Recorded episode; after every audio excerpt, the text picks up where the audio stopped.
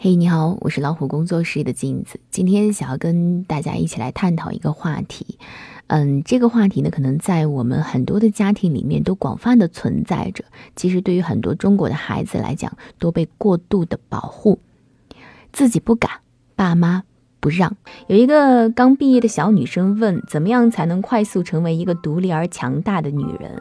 我想了想，抛开所有的高深理论，给了她一个简单粗暴的方法。那就是让他迅速的从家里搬出去住，不管是不是和父母在一个城市里。我想有过那种亲身经历的女生才知道，在人生的某个阶段，独自一个人在某个冰火都市里打拼，地铁、公交是常备的出行方式，朝九晚五，外卖吃到想吐，想喝一碗清火的绿豆海带排骨汤，下班之后还要疲惫不堪的去菜市场周旋。听着自己的高跟鞋声音，回到家里独自洗切炖，然后在灯光下静静的把汤喝完。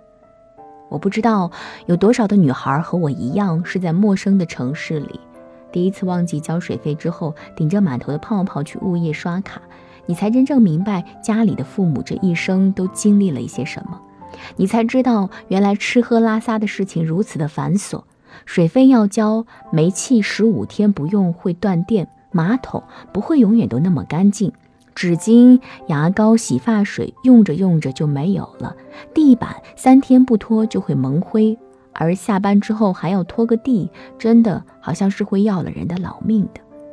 于是就在这些一点一滴照顾自己的过程当中，慢慢的学会了体谅、懂得、包容和理解，在这些和生活细碎的小怪兽的打拼当中，强健肌肉，夯实心灵。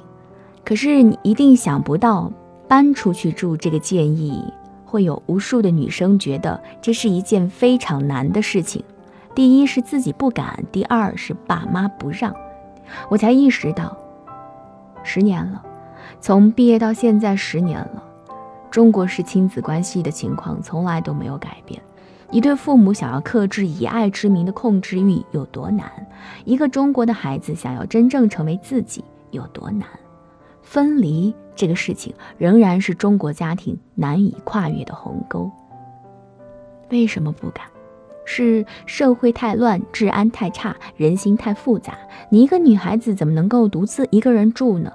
但正是如此，才会知道晚上要关窗，睡觉要反锁门，上电梯要注意身后有没有人。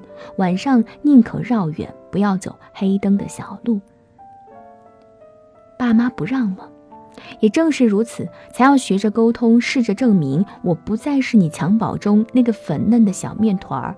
我得要出门，我得练习，我得试着和霸道的房东打交道，我得要自己知道这世间人心到底如何。慢慢的，不再非黑即白，不再胆战心惊，知道未知的恐惧和希望同在。人得前进，人的胆子从来是越练越大的，越是不敢就越不敢。越是爸妈不让，就越没有证明自己的机会。所以我形容很多中国女人的一生是直接从老爸的手上转移到老公的手上。所以经历生活苦痛的时候，她们也是从老爸这一头哭到老公，再从老公那一头又哭回来。未曾经历那一遭孤独的侵袭，不会明白关系的意义何在；未曾在万般宁静当中自我被发酵，才难以听到自我。真正的声音是什么？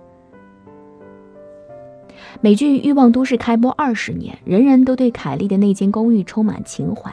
那是四个铿锵行走的女郎，斩钉截铁的知道自己是谁，住在哪里，要去见谁。我印象很深，是凯莉每次回家都要收到一大堆账单，水电费的、信用卡的等等。我想，女人的生活也是在这替自己还债当中，一次次变得更笃定。我要什么，我不要什么，这岂是饭来张口、衣来伸手、赖在原生家庭能够体会到的生活的切肤之痛呢？到了后来，我发现很多女人毕生的痛苦根源都成了：我不敢，我爸妈不让；我不敢跳槽去另一个城市，我爸妈不让我跟我真正喜欢的人结婚；我不敢离开一个根本就不适合我的丈夫，因为我爸妈坚决不同意我离婚。我不敢开始新的生活，因为我爸妈不让我嫁到外地去。我常常说，中国女生此生都只有一个任务，就是成为自己。和西方世界相比，我们这个国度有着千丝万缕的伦理捆绑，有时候那是一种幸福，有时候那是一床湿漉漉的棉袄，一种诅咒。但我想，成熟的女人是有选择权的，是有辨识能力，是有掌控力的。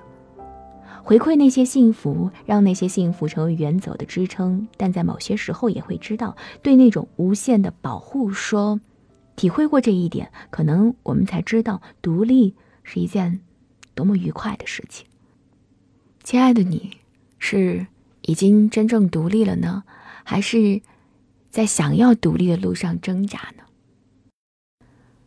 我是镜子，不知道今天对于我们这一篇分享，各位爸爸妈妈有什么样的感想呢？呃，依旧要提醒各位，更多精彩一定要关注我们的微信公众号“老虎小助手”。在“老虎小助手”下方的会员中心，有海量的中英文有声资源可以供你选择。感谢各位的陪伴。